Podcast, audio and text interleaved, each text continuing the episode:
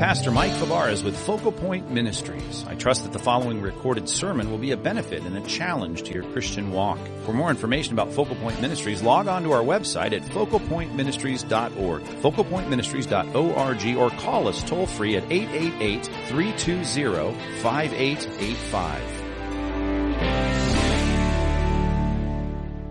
Well, I will admit that it is hard for us to see the goodness of God when we are in a bad season of life. No doubt about that. Hard for us to affirm and be grateful for God being good when we're feeling bad. No doubt about that. And maybe that's true of you right now. Maybe you're in a job that you don't like. Maybe you don't feel supported by your friends. Perhaps your body is in pain. Maybe your life is heading in a direction you really didn't want to go. Maybe you feel boxed in by your circumstances. I don't know what might be going on, but you may say, I don't feel all that good, so it's hard for me to see the goodness of God. Now, I hope all those descriptors are not true of you right now all at one time. That would be rough. But I know someone in the Old Testament, one of God's men, a prophet who felt all of those things at the same time. He wrote a book that tells us of his exploits. His name is Jonah, and you want to talk about being in a job you don't like. He had a job he didn't like. The only friends that we meet that he has there in the book had just thrown him over the side of the ship into the ocean. His body was certainly in pain. Talk about going in a direction you don't want to go. He wanted a vacation in Tarshish, and God wanted to send him to the land of his enemies, the Assyrian capital of Nineveh. And I guess if you want to say about anyone that someone's boxed in, wink, wink, he was really boxed in by chapter 2 in the cramped belly of a large fish, the Bible says, when he made a startling and surprising statement. He said, everyone who has another God but God, everyone who has a priority that consumes their life and their focus that's not the real true God of the Bible, the people that make their lives about something other than the Lord, those people have given up all hope in Hesed. There's the word we've been studying throughout the Psalms here in our short little series, the faithful covenant love of God. I mean, if you really are going to chase something else, he says you are going to miss out on what we need the most, the faithful covenant, persevering, dogged, tenacious love of God. And then he says this, he makes this resolve. Jonah chapter 2, verse 8, he says, I will, here's his resolve, I will with a voice of thanksgiving, I will sacrifice to you. Now, the picture is him tangled with seaweed around him. And he's here resolving that he is going to be thankful. There's a lot of circumstances in his life that he certainly doesn't feel good about. And yet he recognizes, as he has a little time in the darkness to ponder his life, that, you know what? God is the only hope I've got. God is good, and I ought to be thankful. And that's the fundamental, underlying, basic truth that if everything else in your life goes away, you can sit back and realize this.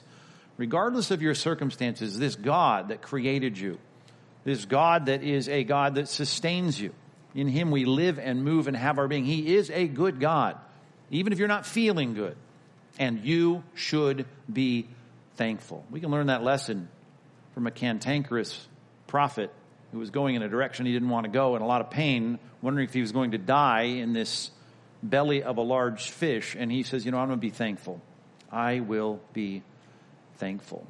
We need that instruction, and thankfully there's a section of Scripture, 5 verses that are titled with basically this superscription. Here's some instructions for you to be thankful, and I want you to turn there, a nice round even number, Psalm 100, and I want you to study with me this morning something that is so fundamental to our existence, that we are God's creatures, and we should recognize that God is good, and you ought to be thankful. God is good, and we ought to be thankful. Take a look at this. The superscription there. You may think, well, aren't all the Psalms a psalm for thanksgiving or a psalm for giving thanks?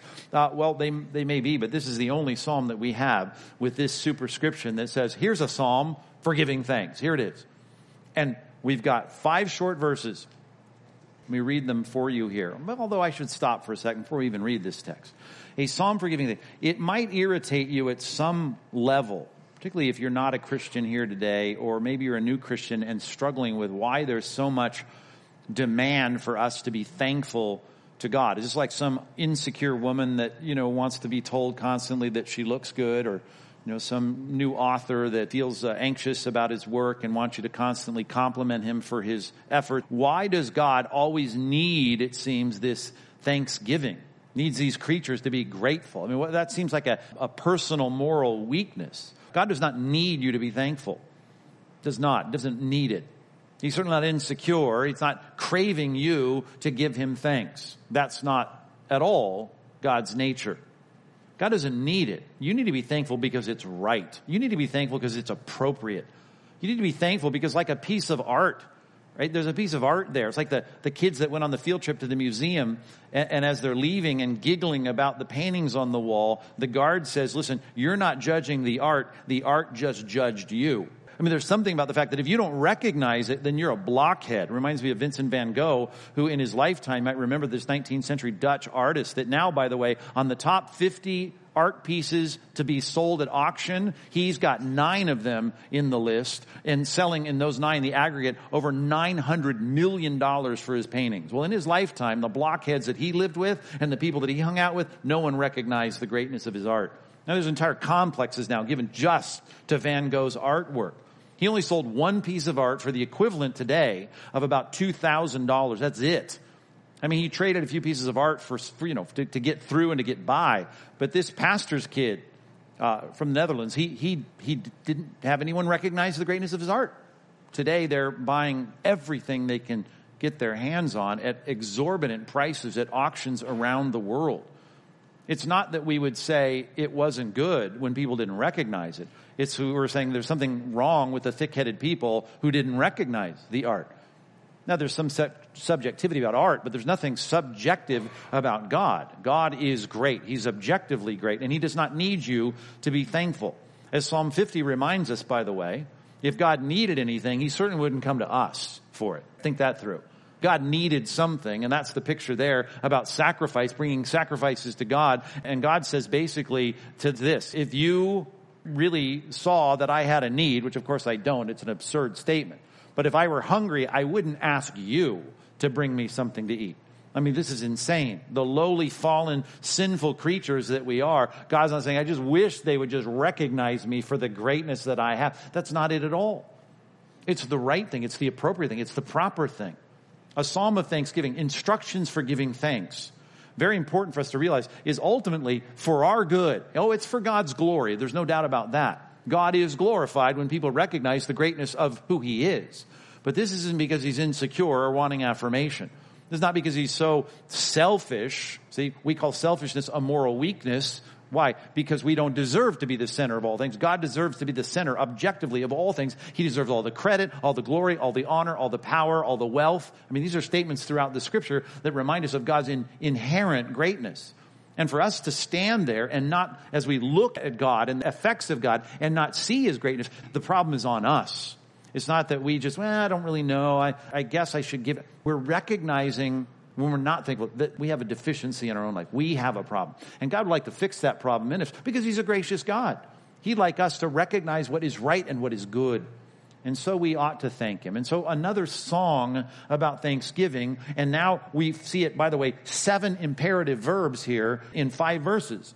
This is kind of unique. You have stacked on top of one another. Do this, do this, do this, do this, do this, do this. And again, you might think, oh, why do I'm being called to be thankful. It's like handing you a gift and saying, you know, be sure and write me a thank you note. Now make it a good note and spend a lot of time on it. It's just like, that just seems wrong. This isn't for God's benefit, not because of his insecurity. It's because when you get this right, when we recognize the greatness of God, it makes everything right. It makes everything right in our own lives. It straightens us out. Even if you're sitting in the dark, dank, seaweed-infested digestive tract of a big fish going in a direction you don't want to go. The Bible says something will be right about you. Something will get right about your brain. Something will be calibrated in your spirit when you just recognize God is objectively good. And you ought to be thankful for that. A psalm for giving thanks. That's a lot of prologue for me reading the passage, but let's get to it. stacked on top of each other, imperative after imperative. There are four of them in a row in the first three verses, which become our 4 points this morning, by the way, on your outline there. And then the third imperative there in verse 3, it gets unpacked. There are three more imperatives in verse 4, as you'll see, which is just a recapitulation, kind of a revival of what starts this chapter. And that's way too much descriptive to read the text. But here it comes. Let's see some Hebrew imperatives here. Make a joyful noise to the Lord. Now you see capital O-R-D there, right? So that's his proper name, Yahweh. That's what's hiding under the text here, the Hebrew word Yahweh. That's God's proper name. Make a joyful noise to Yahweh. Who? Comma. All the earth. Everyone. Ha eretz. The whole world. Serve Yahweh with gladness. Come into his presence with singing. Know that Yahweh, he is God. So I got four imperatives. Make a joyful noise. Serve the Lord. Come into his presence. Know that Yahweh, he is God. It is he who made us. We are his. We are his people and the sheep of his pasture. And they get three more imperatives in verse 4. Here's the command. Enter his gates with thanksgiving, which is what this whole psalm is about, and his courts with praise. Implied again. I guess you'd make it eight imperatives. You imply the imperative there at the beginning. Enter his courts with praise. Give thanks to him. There's another one. And bless his name. Now we're back to the paradigm, which is there's reasons for it, because you should know something, and you should know this. Yahweh is good. Why? For the Lord is good, because Yahweh is good. His steadfast love, there's that phrase that Jonah used in the belly of that fish. His steadfast love is Hesed. It endures forever. His faithfulness, here's the Hebrew parallelism now. Here's the restatement of it, and it helps me see this is going all the way to the 21st century on the other side of the world. His faithfulness, that faithful, enduring goodness, that commitment to the goodness and the favor and the well-being of his people, it endures to all generations. That's a great, great short little psalm. Take these four imperatives at the beginning and build our outline. Number one, make a joyful noise to Yahweh. Now that those four English words, make a joyful noise, those all translate one Hebrew word, ruah. Ruah is a great Hebrew word because it has that onomatopoeia to it. Remember that word? It's like the word hooray, which is really a nonsensical word because it is an onomatopoeia, just kind of what you do. You go, yoo-hoo, right? It's like yeehaw, wahoo, yay, yo. That's ruah. Ruah is a word that just, it translates, it's an imperative, it's a verb, it's a sensical verb, but it really is an onomatopoeia in that it's a word of exclamation. It's an exuberant expression. It's translated elsewhere this way, shout, as a verb. And here it is, this imperative verb, shout. Shout to Yahweh, who? Everyone, all the earth.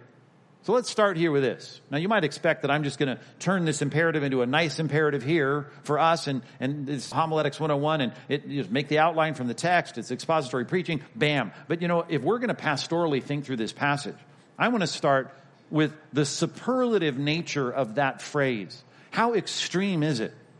How extreme is it to say, shout to the Lord? Shout to the Lord. And who should do it?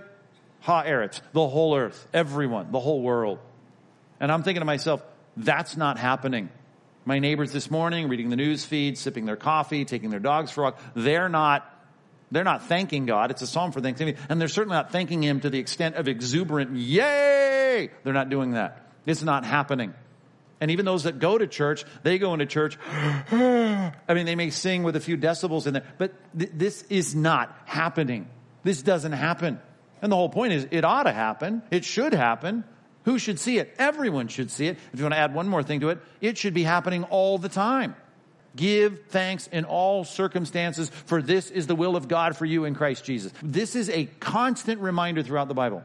You ought to be thanking God all the time in these extreme ways. So let's stop pastorally and sit back and say, as we kind of think through a psalm for Thanksgiving, let's think about this. How do we start? Here's a motivation, a little kick in the butt this morning for you and I. Number one, you need to consider how ungrateful we are. Because you know what? I mean, we as human beings, we are not doing what this passage says should be done. The deficiency is great.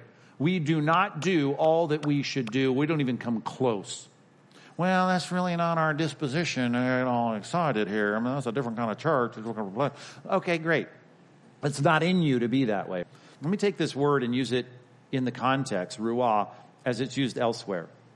It's a word that is used in contexts that I think are exactly like when you stated people here on a Sunday morning, you do exactly what the word is and says in other contexts of your everyday life. The context would be, for instance, here's one. When you are there as an Israeli soldier and there's a threat like the Philistines out there around you, and you're going to go out there and clean up and militarily attack them, and here comes the king with his entourage into the middle of the troops to address the troops. So the king is now here. David the king, he comes into the camp. We're about to go to war. This is the kid as a teenager who was taking down Goliath with a slingshot. He's the most strategic military thinker that Israel had ever seen. Almost every battle he went into, he won. And you are there ready to go to battle, and he comes into the camp. Guess what the Israeli soldiers do? They ruah. They yell. They shout. They go, woohoo! The king is here. That's what they do, ruah. Which, by the way, make a joyful noise. I know as kids we learned in Sunday school, this is kind of the comforting passage for the tone deaf among us, right? It makes you feel good if you can't sing. If you can't carry a tune, this verse is for you. Just let it out. Just be all, sing off key. It doesn't matter. That has nothing to do with that. This has to do with yelling when your favorite person comes onto the team. When Mike Trout steps into the batter's box and you want to see a home run and they announce it, Mike Trout, batting for you, what do? You say, amen. No, what do? You shout, you ruah. When you're a basketball fan and Steph Curry steps onto the court before the game starts, he's not done anything, right? He's in his sweats. He hadn't even made a basket in the game. The scoreboard says 0, and he walks on the court, and you're a Steph Curry fan, so what do? You ruah, you yell, you go, woohoo!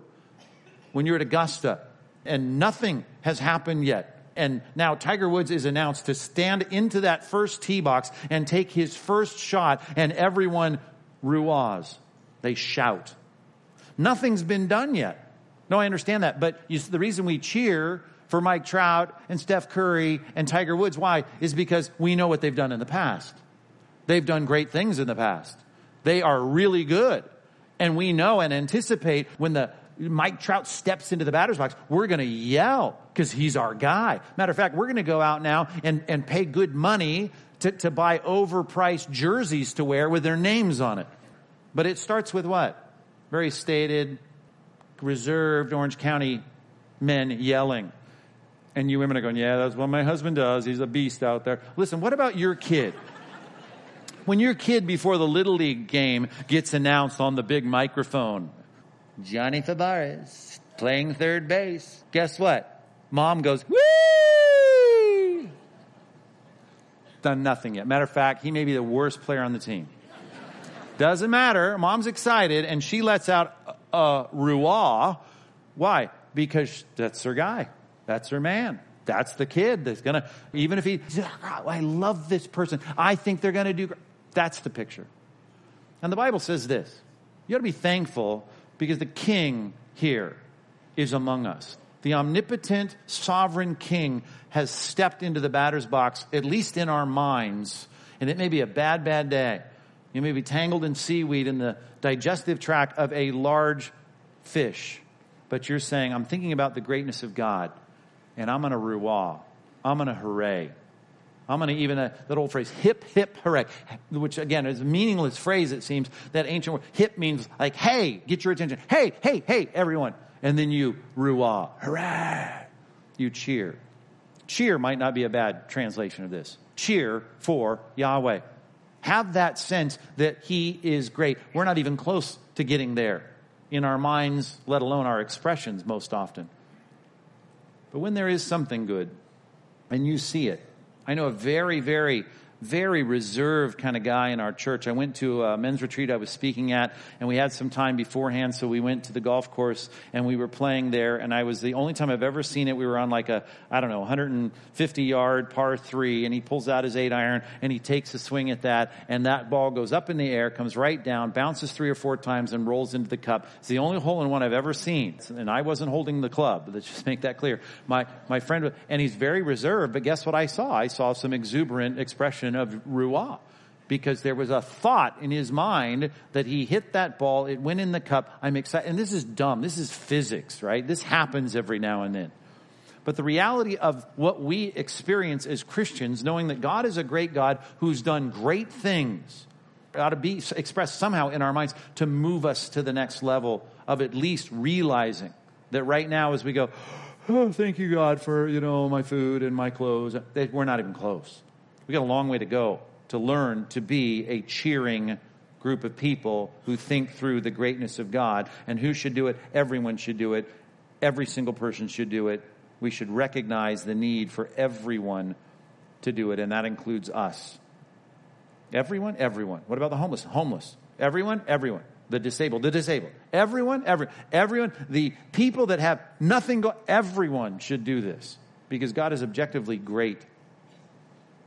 And again, I'm adding, there's so many other passages, Ephesians 5:20. I can add this, is not in the text, but we should do it all the time. Giving thanks, here's the passage for you, Ephesians 5:20. Giving thanks always and for everything. You want some superlatives? There's two. Giving thanks always and for everything to God the Father in the name of the Lord Jesus Christ. And again, through that rubric, through that lens, through that screen, I'm seeing the greatness of God because I know in Christ the victory has been won. The victory over what? All the things that may bother me. I may die in the belly of this fish. It doesn't matter. In the end, the pain and the destruction and the deprivation and the separation and the problems in life, ultimately, in the end, because I see something beyond the horizon of this life, has been accomplished in Christ. I can give thanks always and for everything. Ephesians 5:20. Got a long way to go. I just want us to start that way. Then I want to say, okay, what are some things that are going to be true if this happens? Well, I'm going to, number two, this is an interesting Hebrew word as well, serve Yahweh with gladness. Serve. You don't think you'd see the word serve and gladness in the same sentence. It's like that phrase that's used there in Genesis 3 when it talks about you're going to work the ground. By the sweat of your brow, you're going to eat your bread. It's going to be a lot of work. You're going to sweat. It's the word to serve. It's used in Scripture to till the ground. That was the thing I hated as a kid. Before you can go to the park on Saturday, you got to go out there and hoe the weeds in the backyard. You got to work in the backyard. I hated that. Hated it. It was terrible. I got blisters on my hands out there in the sun. That kind of hard work, sweat of your brow. That's the word, to serve Yahweh and do it gladly. That's an oxymoron, it seems. And yet the reality is I'll put it this way. I want to drive my thanksgiving, my thanks, number two, into joyful service. I want to make a decision that because God is great, I'm not only going to think about expressing this in a more dynamic way. I'm going to really try to find within the whole of who I am. I'm going to cheer for God, but I want to make sure that it's not just some kind of emotive expression. I want it to be service. I want it to translate into stuff that I do. Things that actually cost me time and effort and money. That's what the Bible says, and that is a consistent picture throughout the Scripture. If you're thankful to God, here was David being thankful to God to the end of this plague in the land. And as the king, Jerusalem was suffering. And at the end of that time, he's there. He wants to offer to God this gift, this sacrifice of thanksgiving. And as he comes there, just north of the citadel of David, the ancient city of David. Just north of that is this hill, Mount Moriah. It's where the dome of the rock shrine is. And it's where Solomon's temple would be built in just a short amount of time. David comes upon that land. And Orans or Aruna, two variations of the spelling, like Michael and Mike in Scripture, he owns this piece of property. It's a threshing floor. Because you'd need a wind and you'd need a breeze to get the chaff released from the wheat. And so up on this plateau, as the Kidron Valley breezes would come, he owned this piece of property just north of David's city. And so he goes there and he says, I want to buy this. He sees oxen and the sled that was being used to bring all that wheat there. He says, I want to buy that. And so it says in 2 Samuel, that he gives 50 shekels of silver to buy the oxen and the sled. But before he does, Aruna says, take it. You're the king. You want to sacrifice to God? Take it. And not only does he say no, he says, I'm going to buy the whole property here from you. And he says, I demand to buy it at a fair price. So he pays 50 shekels for the oxen and the wood of the sled, and then he buys the whole surrounding area for 600 shekels, which is over half of gold, not silver, equivalent of over $500,000 for this piece of property. So $600,000 he buys the property for, and then he gives that to his son, and he says, here, build the temple on it. But the thing that he says that's memorable, if you went to Sunday school, you might remember this line. He says when Oran wants to give him the property, he says, no, I'm not going to sacrifice to the Lord something that costs me nothing. And that was so important in his own mind. I mean, I don't want to re-gift something to someone, right, who I really, really want to say thank you to.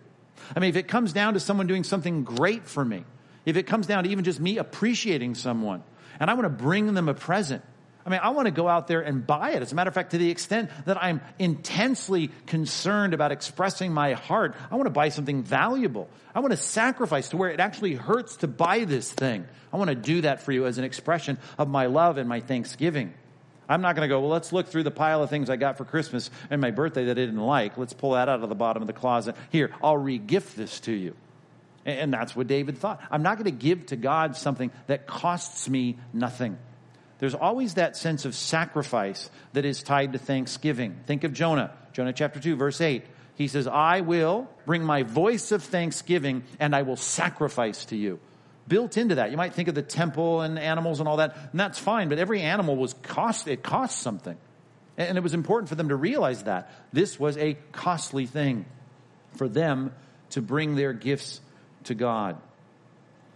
That, by the way, the whole expression of the 600 shekels was 1 Chronicles chapter 21, which, by the way, I talked about buying, overpriced jerseys with Mike Trout's name on it or Steph Curry's name, or people that love their musicians paying a lot of money for the concerts or driving miles and standing in line to get in to see their pop idol or whatever. All of that is, again, expression of their devotion is how much they're willing to sacrifice and pay for these things. By the way, Jonah makes these great statements in the middle of the book in Jonah chapter 2, and God delivers him. And he sends him from Tarshish, where he's trying to run away from God, to Nineveh, the capital of the Assyrian nation, who had been a real pain to the northern tribes of Israel. And Jonah, he goes and then he gives the message, but he gives it reluctantly. So he is thankful, at least he resolves to be thankful, but then he still serves God, but he serves God with a bad attitude. You'd admit that if you know Jonah, right? Jonah chapter 4, he's there with a bad attitude. And God proves that bad attitude when he raises up that plant, sends the scorching east wind, the sun is beating down on his balding head. And as he's sitting there, so relieved that this plant had grown up to give him shade, as he's going to watch to see what happens to Nineveh, God sends a worm to kill the vine. You remember this? And then he gets angry about it. And he says, I'm angry enough to die. I just want to die. And God, again, he comes on the scene and says, look at your attitude. Look at your attitude. You can't even be thankful for the fact that here these Assyrians, who are a bad people, they're bad people because they've caused you guys a lot of pain, that I am now bringing them to repentance.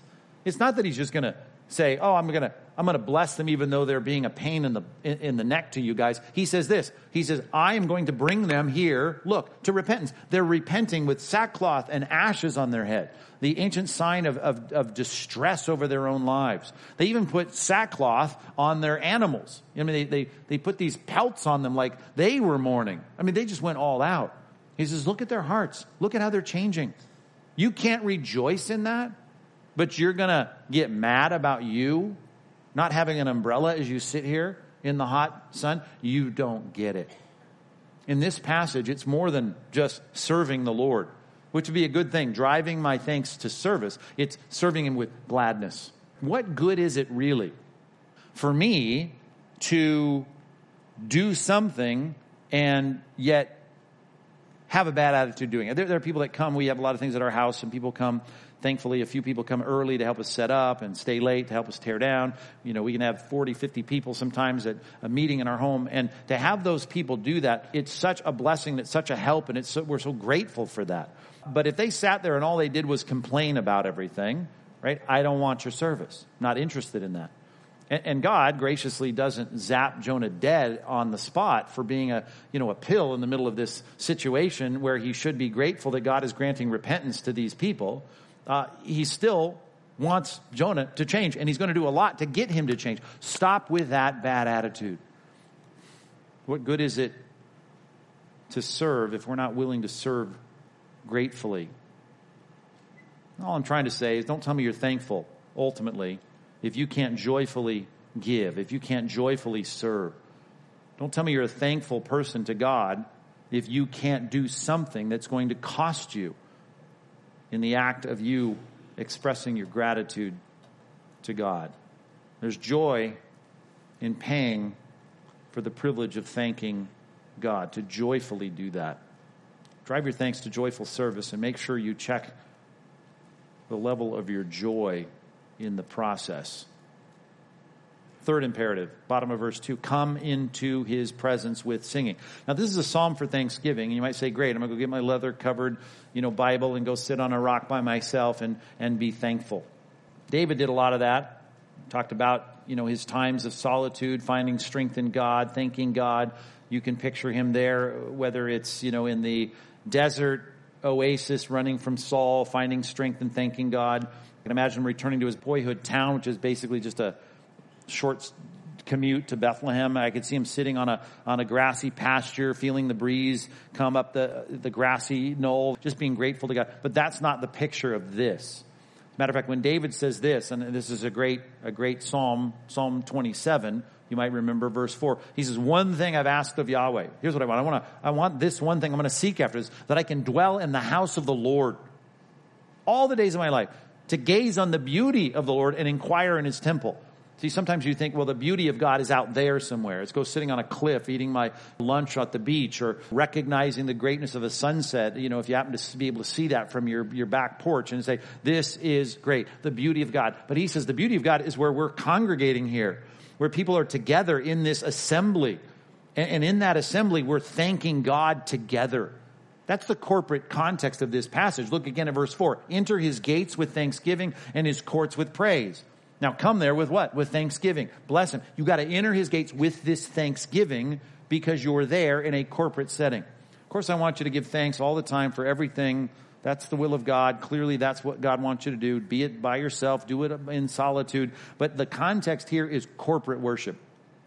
Some of you have such good times of private worship, you're not interested in the corporate worship, and you're sitting here today saying, we're here, aren't we, Mike? Well, you are, but there are people streaming right now that aren't here, and I know that some people can't be here, but there's some people that are sitting in their pajamas right now, sipping their coffee, and they're just saying, well, I didn't get up on time, and I didn't really make it, but I want a few insights from God's word, so I guess I'm preaching to the choir to look into your eyes and say, hey, you need to be in church, you need to be in corporate worship, but really the best expression of thanksgiving is when we're with the people of God. So I'll put it this way. If you really want to make this right about Thanksgiving, you need to never neglect corporate worship. You should never neglect it. Don't neglect corporate worship. This is key. You should enter his courts. You should come into his presence. And all of that in context is being on the Temple Mount and being part of the congregation that's singing, and even in the ancient kind of expression, cultural expression of Judaistic worship, and shouting, which is not a bad thing, cheering for the greatness of God.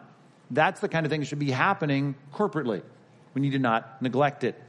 And if you're expecting me to quote Hebrews chapter 10, verses 24 and 25, I don't want to disappoint you, so I'll quote it. You should think about. You should consider.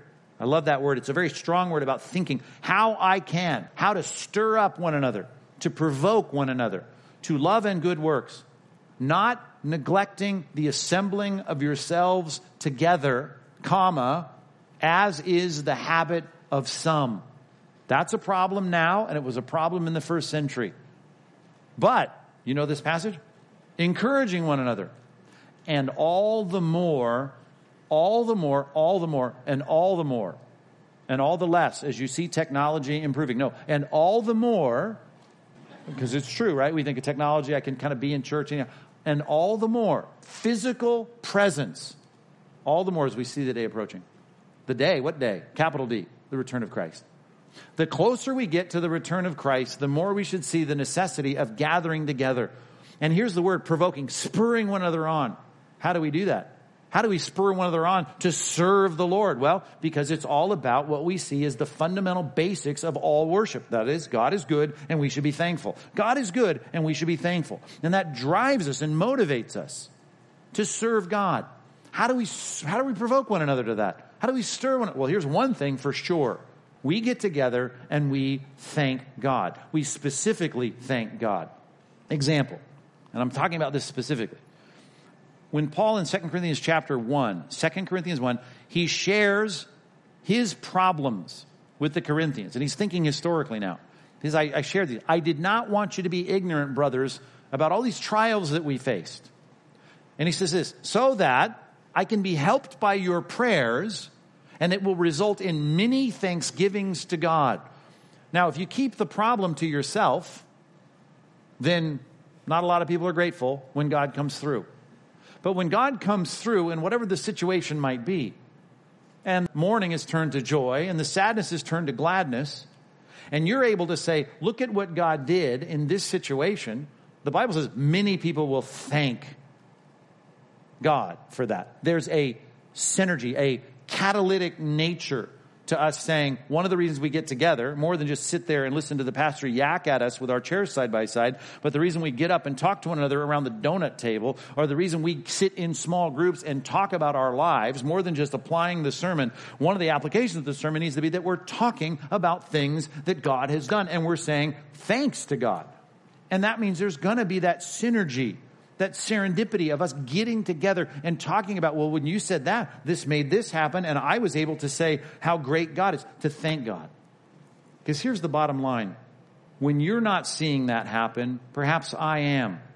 And if you and I both aren't, well, maybe that third person is, and the three of us aren't, maybe that fourth person is. And you know what? There should always be fuel for Thanksgiving, just in the fact that we're engaged in corporate worship, which again is more than bolted seats facing the front. It's about us engaging in each other's lives. And I love the fact that it says there, enter his gates with thanksgiving, coming into his presence with singing. You've got to have that joyful gratitude for the goodness of God as you get in. You come into this building, they give you things. Here's a bulletin, here's a compass pen. Imagine if they said, whoa, wait, what's the password?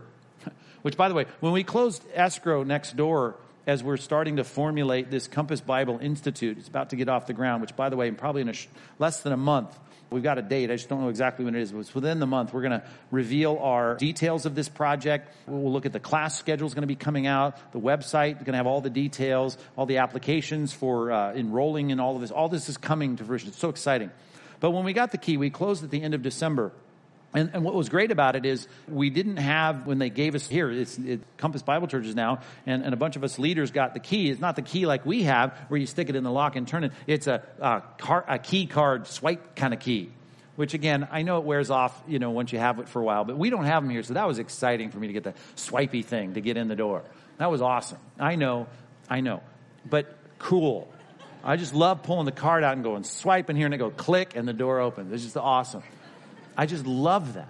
It's neat. We got to do that when we get over there, put our own car key. But anyway, it was great to have that. But I'm just thinking about how do I get in? Well, I don't need a traditional key to get in. Well, you don't need a traditional key. Here's the picture of getting into corporate worship. What you need is to swipe the card, which is here's what I'm thankful for. Here's what I'm joyfully thankful for. Now, can you imagine the ushers at the back? Instead of handing you a bulletin and a pen, they go, whoa, wait. What's the password? What can you tell me that God has done? What are you thankful for? Remember, you were a kid, maybe you had a godly dad who sat around at Thanksgiving trying to make everyone around the table share what are you thankful for? And you kind of felt the obligation to sit there and come up with something. I mean, what if that was what it was like? You got to enter his gates with thanksgiving. You better come in here with something to be thankful for. Which, by the way, I talk about everything getting right when you're thankful.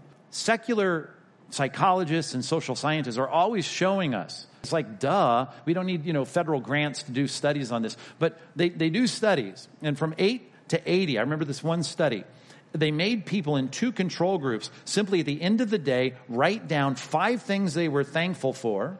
And over here in this control group, they had them then say 5 things that you did not like about your day. Now, again, I don't need data to prove how this is going to go, whether you're 8 or 80 years old. what happens when you spend at the end of the day writing down the 5 things you didn't like about the day versus the 5 things in your day that you were grateful for. And I'm thinking, isn't that the default mechanism of our own flesh? At the end of the day, I mean, what do you talk about at the dinner table? It's not like, here's the 5 great things that happened in the office today, honey. It's usually, here are the 5 terrible things that happened. You know, we want to commiserate around the bad stuff. It changes your life. And these are people that are not grateful to anyone.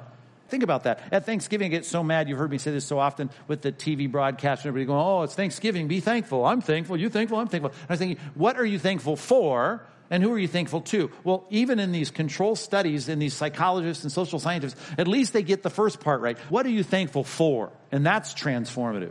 And if you really start to say, I realize that the source of all good things, James chapter 1, is this God of the universe. From God, this great provider of all things. Every good and perfect gift comes from him. If you start thinking that way, that he's the one that causes the sun to rise on the evil and the good, sends his rains on the crops, that everyone coming out of Costco with baskets full of food, that God is ultimately the provider of all those things. Even if you think it's your great smarts and your brain that gives you that job, so that's why you make so much money and you can afford, you know, big box of goldfish or whatever. The reality is this. The Bible says God gives you the power to make that wealth so that you can enjoy the fruit of the land. God is the God who does all that. And to recognize those components, it's transformative. And we need to come to church, all of us thinking those things. What are we thankful for? Who are we thankful to? Corporate worship helps that in so many ways. It's about us noticing those. It's about us recognizing those. It's about us directing those things. And if you think you have nothing to be grateful for, that's one thing we come to worship to do together. We recognize that even if all of us had the worst possible week, if we're in China and we're all being persecuted and your pastor's locked up in prison and they're tearing our churches down, even in the worst situations around the world, we could still sit around and engage in what they call the Eucharisto, right? Now, I know it's been perverted in a lot of churches with bad theology, but what is that? Paul calls it the cup of blessing. The cup of thanksgiving. If nothing else, we all share, even if we are all bearing the scars of governmental persecution, that we are forgiven people. Giving thanks to the Father in this, that he's qualified you to share in the inheritance of the saints in light, Colossians chapter 1. I'm qualified to be in God's family. I'm forgiven. The forgiveness of sins. Corporate worship reminds us of that. Whether it's our thanking that is catalytic because I'm thankful for what other people are experiencing. And when they're not experiencing, maybe I got something to be thankful for that they can piggyback on. And then the fundamental underlying foundational things that all Christians should be thankful for if there's nothing else on the temporal table. The cup of blessing. The participation we have in the blood of Christ. There's 3 imperatives. Make, serve, come. Make a joyful noise or cheer, shout. Serve the Lord with a certain disposition, gladness. Come into his corporate presence there. The echo is in verse 4. I probably should put that next to the point. Right? There's the echo of it. Enter his gates. Give him thanks. Bless his name. The rest of it, which is really verses 3 and 5, is this. It's knowing. Know that Yahweh, he is God. It is him who made us. We are his. Now there's all these things. And then again in verse 5. You got to remember, the Lord is good. Steadfast love. These are all things that we are to know. This is the fuel that fuels all the thanksgiving. And that's why, in a sense, this all works backwards. We can shout and get to that place because we serve with gladness, because we're corporately catalytic, forcing and stimulating one another to that right kind of thinking about God. But it's all based on us being aware and knowing and knowledge and noticing the greatness of God. And so it's all about us thinking. Number 4, fill your thanks. Right? It's not just, okay, I'm going to be more thankful and say thankful things. It's with content. Fill your thanks with content. I'm thinking about the specifics. And if there's nothing else, let's start with Genesis 1. And that is, God made us. God is God and he made us. And we are his. We're his people, the sheep of his pasture. Which, by the way, if you have an old translation, you might have the textual variant, which we don't have too many, really. Certainly in the Old Testament Masoretic text, but we have one here. Some of the old translations, King James talk about, it's he who made us and not we ourselves. Like, oh, we didn't make ourselves.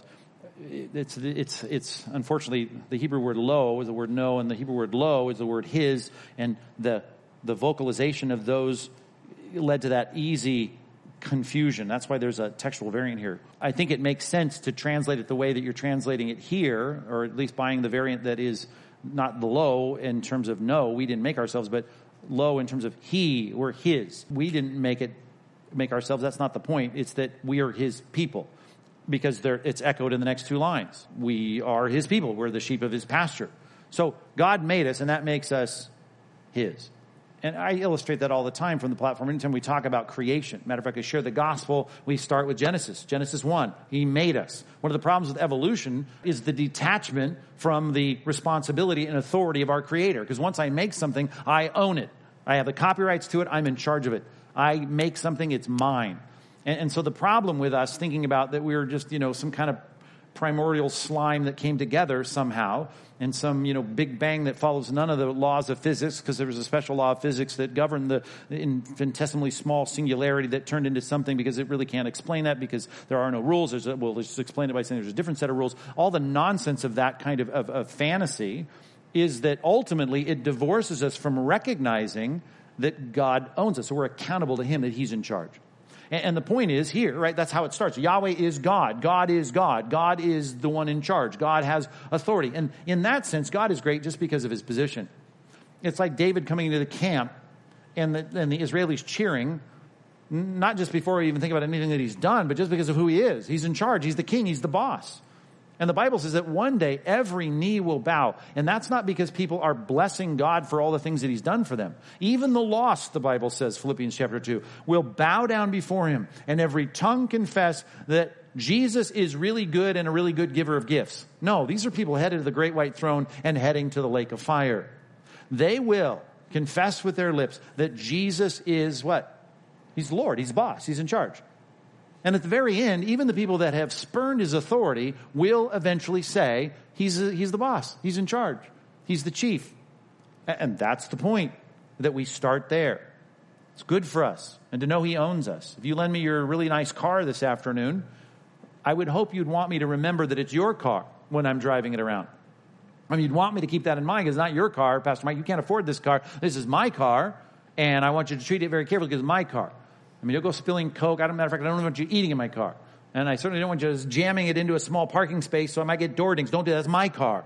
So you want me to drive it in a way that reminds me that it's your car, because I'm going to hand it back to you, and it's going to be yours at the end of the day, but I get to drive it today.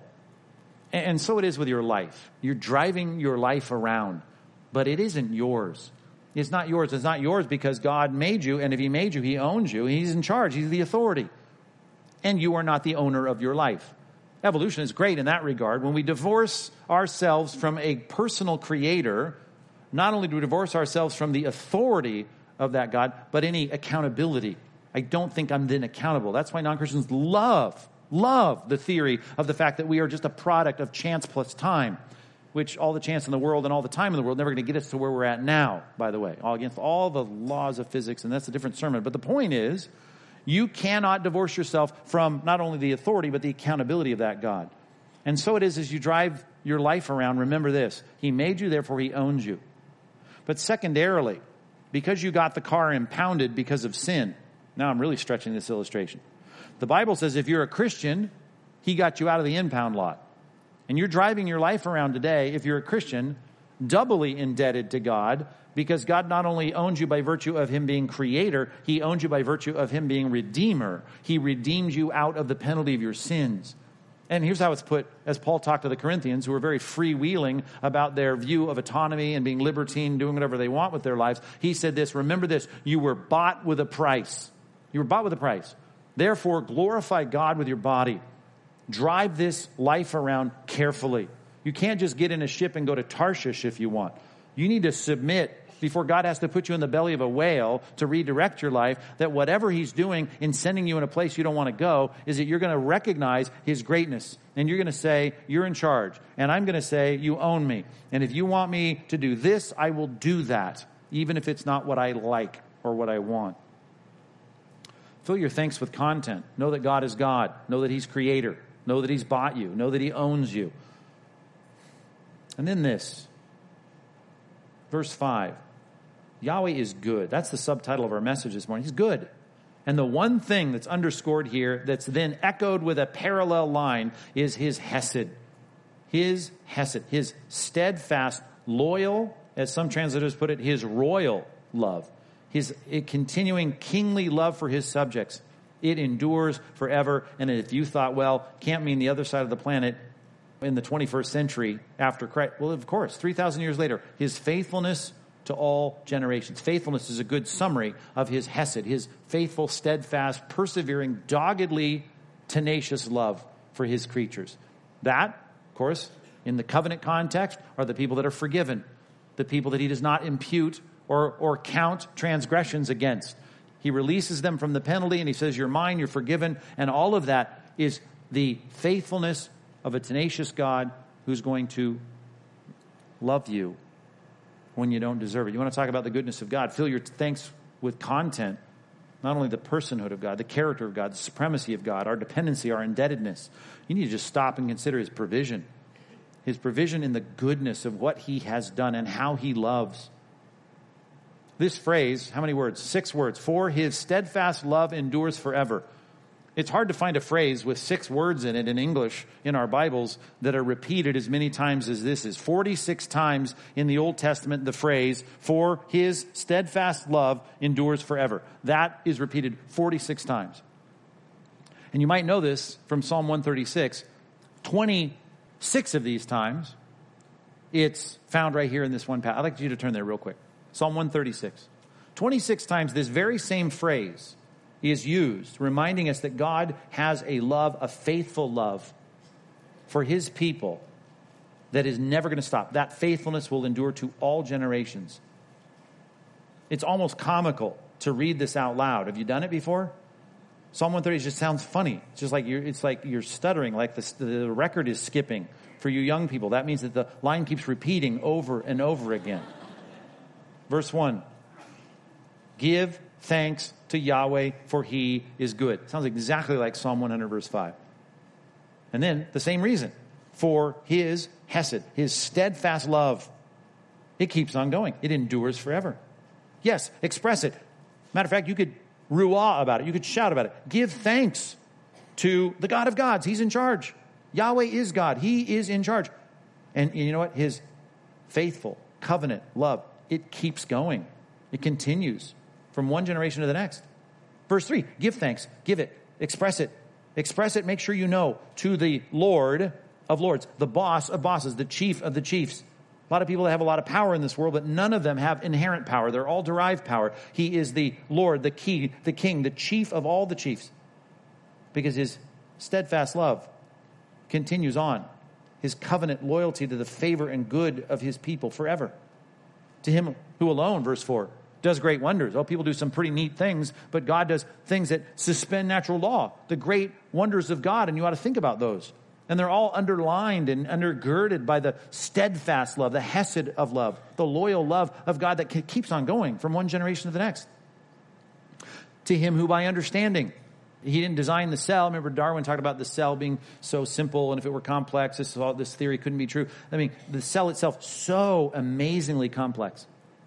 And here is the architect of the cells and the dark matter of the universe, the black holes, this God who designed all of the laws of physics, who out of his brain and understanding made everything, made space, made the heavens. That's the use of the word Shemayim here, the vastness of space for his covenant love, his faithful love, his benevolent love, it endures forever. To him who spread out the earth above the waters. We got land here, we got sea there, over there. We got this earth that is there, and it's inhabitable, and it's fruitful, and it's producing food for everyone. It's steadfast love, his faithful love, it endures forever. And he made the lights. He made the great lights. We're talking about, as you see in verses 8 and 9, we're talking about the sun and the moon and the stars. He made the great lights. His steadfast love endures forever. The sun, this ball of fusion, he made that to keep this planet perfectly warm for us. And he did that to rule over the day. The steadfast love, just in looking at the reality of the warmth of the ball of fusion that warms our planet, how loving God is. The moon and the stars. We've talked about the moon and what an amazing satellite this is. It's an incomparable satellite in terms of what it does for our planet. And the stars and that reflector, even the reflective nature of the moon dust that makes it just perfect for what God designed it to be. and the stars up there in the sky to rule over the night. His steadfast love, even in the night sky, it shows his covenant, faithful love endures forever. Look at the things he's done, not only in creation in Genesis. Let's keep moving through the Bible. How about in Exodus? He struck down the firstborn of Egypt. Those slaves that said, we're not even going to give you straw to make those bricks. Those taskmasters that were so cruel and mean to our families, that were killing our firstborn, our sons. They were making the males among us to go extinct. That group of people, God said, I'm done. You're going to kill our kids. You're done. We're going to strike you down and break your bow of commitment to killing us and stamping us out. We're going to snap that. And we got out. All because of the steadfast love of God. Verse 11, he brought Israel out from among those Egyptians, plundering the land, by the way, because of his faithful, steadfast, loyal, generation after generation love for his people with a strong hand. 10 plagues, by the way, and an outstretched arm, that sense of God going before them. His covenant, steadfast love endures forever. To him who divided the Red Sea, think about that. I mean, talk about suspending natural law. Hydrology and physics, and nothing makes sense. This has to be a God thing. The Red Sea was split in two, and they're going across, and it's not even muddy for them. It's like dry land at the bottom of this seabed. He brings them across because God's steadfast love, even in that act, is seen, enduring to that generation. Verse 14, he made Israel pass through the midst of the sea. There they were, even little children, and all the cattle, and all those carts with all the stuff they plundered from Egypt that God gave them, all of it coming across with the trailers and U-Hauls and Winnebagos, all going through there. You can picture that. Because God's steadfast love was upon them, and it endured to that generation and beyond. He overthrew Pharaoh, the most powerful leader of the ancient world, and all of his army in the Red Sea. They got drowned there by the word of God that collapsed upon them because God's steadfast love endures forever. Verse 16, he led the people with Moses as his chosen vessel and his understudy Joshua through the wilderness, provided manna and provided quail and provided water out of a rock and sustained all of those people because his steadfast love endures forever. He struck down great kings. All the enemies then said, okay, great, here's this nomadic tribe. There's so many of them out there. We're going to snuff them out. And whether it's King Balaam trying to hire Balak to curse them and snuff them out, it couldn't happen. Didn't work. The steadfast love of God upon his people, it endures forever. He killed mighty kings, people that said, oh, we're going to take them out. Really easy. Nope. God's steadfast love protected them. King Sihon of the Amorites that Moses defeated north of the Dead Sea as they were coming out of the wilderness of Sinai and they were about to go into the promised land and cross the Jordan. Here was this king that stood right in their way, crossed his arms and said, you're not getting across. And here he was, this nomadic tribe led by this bearded old guy named Moses, defeated Sihon, the king of the Amorites. And then Joshua, his understudy, takes on Og, the king of Bashan. All that land east of the Jordan become, Manasseh's tribe there that would settle there. All of that done. Og said, you're not having my property. God said, yes, because of the steadfast, enduring love that endures forever. He gave them the land, and Joshua divides it up, the 12 parcels into the 12 tribes. All of that is a heritage for them to have forever because of his steadfast love, his faithful, loyal love that endures forever. A heritage to Israel, his servant, his people. That down to today, still go there now and walk through the shopping malls with Israelis there behind the counter. They're giving you your lunch, your falafel or whatever. It is a picture here of God's faithfulness to his servant in giving him that land as a heritage. Verse 23, it is he who remembered our low estate. He's coming in for a landing here. Now he's got it up to the middle monarchy of Israel when this psalm was written. He's remembered us. We don't deserve it. Because his steadfast love endures forever. He's rescued us from our foes, and it could be a countless list of enemies. And his steadfast, faithful, loyal, covenant love endures forever. He, by the way, who gives food not just to us, but to all flesh. Every animal, as the psalmist says, even the deer in the wilderness or the goat, the mountain goat, he gives them food to eat because his steadfast love over his creation endures forever. How does it end? It ends the way it started. Give thanks to the God, the sovereign God of all things. Why? Because his steadfast love endures forever. Psalm 100 verse 5 says, the Lord is good. His steadfast love endures forever. And then it reminds us with that great parallel, his faithfulness to all generations. And that's the invite to go to verse 27 and verse 28 and verse 29 and verse 30. But you don't have any of those verses there because you're supposed to write them. Think about the secular psychologists that say just writing down 5 positive things that you notice in the day, and quote unquote, being thankful, I guess, to, you know, the thin air is going to make your life markedly improved. I mean, they chronicle stuff like lower blood pressure. They chronicle things like better relationships, having all of these physical, actual responses to you simply noticing good things. And I'm saying Christians should be giving God thanks all the time about everything and in every circumstance, 1 Thessalonians chapter 5, for all things. That's God's will. That's what he wants for you. Giving thanks, not just for noticing the things, but expressing those things. And that faithfulness extends to our generation. Habakkuk chapter 3. It was a bad, bad day, much like Jonah's day. Only it wasn't just Habakkuk that was struggling. It was his whole nation. Listen carefully as I close with these words. He says, if everything goes wrong, if the fig tree doesn't blossom, we need those figs to feed our families. If there's no fruit on the vine, got to have the fruit. It's a good thing. Got to feed our kids. If the produce of the olive fail and the fields yield no food, if your stomach is racked in pain because you're starving tonight, if the flocks that you need and all the wool to make your clothes, to warm your family, if all of the flocks be cut off from the fold and there's no herds in the stalls. Habakkuk said, I get it, God. A lot of injustice. That's how it started. Babylon, I can't believe that they're going to rout the southern tribes of Judah. I can't believe it. He says, even if all that happens, and it would, by the way, it's going to be a bad day when Nebuchadnezzar rolled into town. Yet, here's his resolve, much like Jonah, yet will I rejoice in Yahweh. I will take joy in the God of my salvation. Yahweh is the Lord. He's my strength. He makes my feet like the deer. You ever notice how the deer you've seen? I mean, we're not outdoorsmen here, right? But I've seen video of those deer running through the forest at night. I mean, how do they do that? It's like, doesn't matter how rocky the terrain, doesn't matter how uneven, doesn't matter. Like, it's just, you should trip and fall.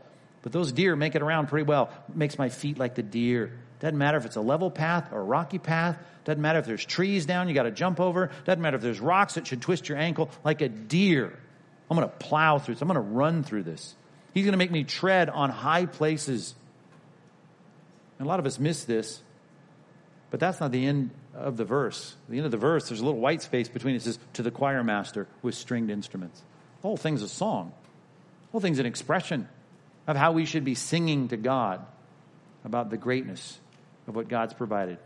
You say, Pastor Mike, we should sing right now. Well, we should, but it's 2 minutes after the time, so we're not going to do it. You're going to have to go get in your car and sing on your way home after you stop at the donut table and share a couple things you are thankful for to the people that you talked to this morning. Let's pray. God, help us, please, to be much more thankful. Help us to be able to even cheer like we often see at a sporting event. In our own hearts to feel that sense of, yes, God is with us. God is good. God is good, and I should be thankful. God, every good gift comes from you, and it's easy for people to sit back when things are going well. So look at my family, look at my relative good health, look at the fact that I got food in the cupboard, got a car in the garage. And yet, if all that were taken away, as Habakkuk 3 says, let us still find that resolve to be thankful and joyful and rejoice in you. Give us strength in that. As Nehemiah said, we recently read it. Nehemiah said, the joy of the Lord is our strength. It's that expression of the goodness of God. So help us do that much, much better in this week ahead. In Jesus' name, amen.